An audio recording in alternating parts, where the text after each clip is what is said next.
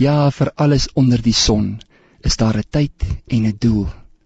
'n Nuwe dag met nuwe genade wat God ver oggend vir jou gegee het. En sonder 'n gebrek of met 'n gebrek gaan jy hierdie dag binne. Ja, nuwe vars genade, soos die dou op die plante, so gee God vir jou. Gister is verby. Gister se sorges, gister se bekommernisse. Ja, dit is volbring. Vandag begin jy nuut en oor met God.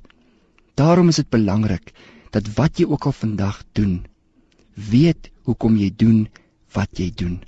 En dat ek en jy nie net oorgelaat is aan hierdie lewe en hierdie aarde om doelloos rondgeslinger te word nie. Nee, jou lewe het 'n goddelike doel. Ons Hemelvader het jou na hierdie aarde toe gestuur. Ja, jy is 'n woord, 'n woord wat nie leeg na hom toe sal terugkeer nie, maar 'n woord wat hom behaaglik sal wees. En daarom in plaas van om maar net in reaksie vandag te wees, bedink die dinge wat jy doen. Weet hoekom jy doen wat jy doen. Wanneer jy iemand groet, kyk hulle in die oë en groet hulle in die naam van die Here Jesus Christus.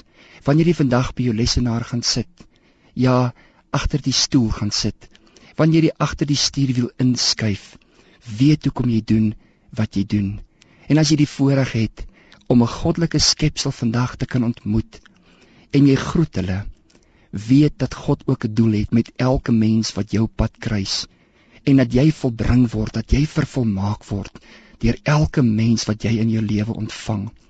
Weet in hierdie oomblik dat die Here jou God jou op hierdie aarde geplaas het en dat jy nie alleen hier is om die pad te loop nie maar dat hy die Heilige Gees die trooster die leidsman ook in jou lewe gegee het en dat die Heilige Gees jou vandag sal leer wat is die doel van hierdie dag? Wat is die doel van jou lewe? En dat die Heilige Gees ook aan jou sal openbaar wat is dit wat jy vandag moet doen en weet hoekom jy doen wat jy doen. Vra jouself die vraag af: Is ek maar net in 'n tradisionele beweegmodus of weet ek hoekom ek doen wat ek doen? Bedink, herbedink jou gewoontes. Herbedink die manier hoe jy met mense werk. Kyk weer na jou werksmetode. Kyk weer na jou gedragspatrone en weet hoekom jy sekere dinge doen wat jy doen. Wanneer jy jou knieë in hierdie oomblik buig en saam met my 'n gebed vir God doen, weet hoekom jy jou knieë buig. Omdat ons God erken as ons Hemelvader, ons Skepper, die koning van alle konings en die Here van alle Here. Ons weet hoekom ons ons knieë buig.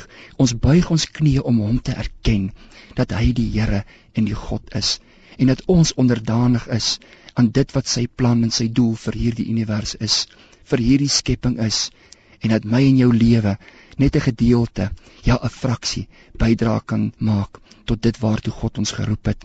Amen.